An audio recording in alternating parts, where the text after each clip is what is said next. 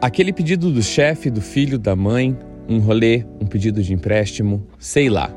Quantas vezes você se obrigou a aceitar coisas para não se indispor com alguém? Hoje não é dia de sim. Precisamos e vamos falar sobre o não no calma. Respira.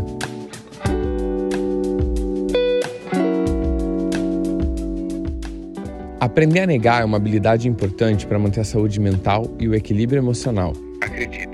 Muitas vezes, a gente se sente pressionado a aceitar compromissos e responsabilidades que vão além das nossas capacidades, e isso pode gerar estresse e exaustão. Eu mesmo já me sujeitei a muita coisa por medo de me prejudicar ou até mesmo por querer ajudar, mas o resultado sempre foi o mesmo: a sobrecarga. Um dia, Recentemente, comecei a sessão de análise comentando a respeito de dois nãos que haviam marcado a minha semana. Em ambos os casos são assuntos muito particulares, então para não expor as pessoas não vem ao caso contar aqui. Mas a primeira situação foi um não que eu recebi. Eu nunca fui muito bom de lidar com a negativa relacionada a alguma coisa que eu desejava. E olha, eu recebia muitos nãos. Minha mãe sempre nos ensinou que, para conquistarmos alguma coisa, precisávamos nos esforçar, cumprir com a nossa obrigação, que era praticamente estudar, arrumar quarto, esse tipo de coisa. Eu sempre fui um péssimo aluno, então eu aprendi na marra sobre a vida, porque várias vezes a minha irmã ganhava e eu não. e tá tudo bem com relação a isso, zero traumas. Mas voltando, eu recebi um não que eu pedi, mas eu recebi num momento onde eu não esperava. E a minha primeira reação? Olha, se for pra falar a verdade, vai sair palavrão, mas assim, eu fiquei muito irritado.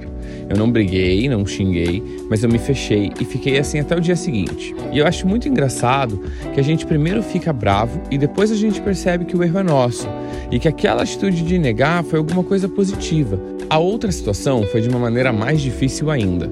Eu precisei sair da minha zona de conforto e colocar um certo limite em algo que estava me afetando de maneira cada vez mais agressiva. E foi na minha análise, quando eu contei isso pro meu terapeuta, que eu percebi o tamanho da atitude que eu havia tomado.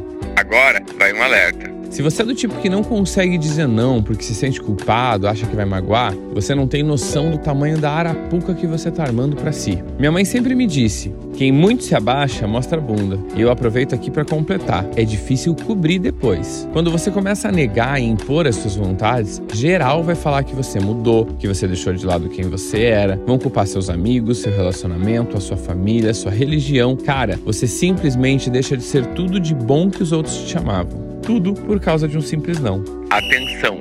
Dizer não é completamente diferente de ser grosseiro ou tratar os outros mal. É preciso ter tato e muito bom senso para entender que a razão fica do seu lado enquanto você mantiver a racionalidade. A mensagem que fica é: sua sobrecarga é consequência de diversos sims que você espalhou pelo caminho. Nada de transferir a culpa, hein? Bora descarregar? Então negue. Se não quiser, não faça, não vá, não fale, não volte, não saia e não entre. Se liberte da responsabilidade de corresponder à expectativa dos outros. Isso não é um problema seu. E não esqueça de ser gentil com você e consultar um psicólogo ou psiquiatra. Fique bem, se cuide, axé.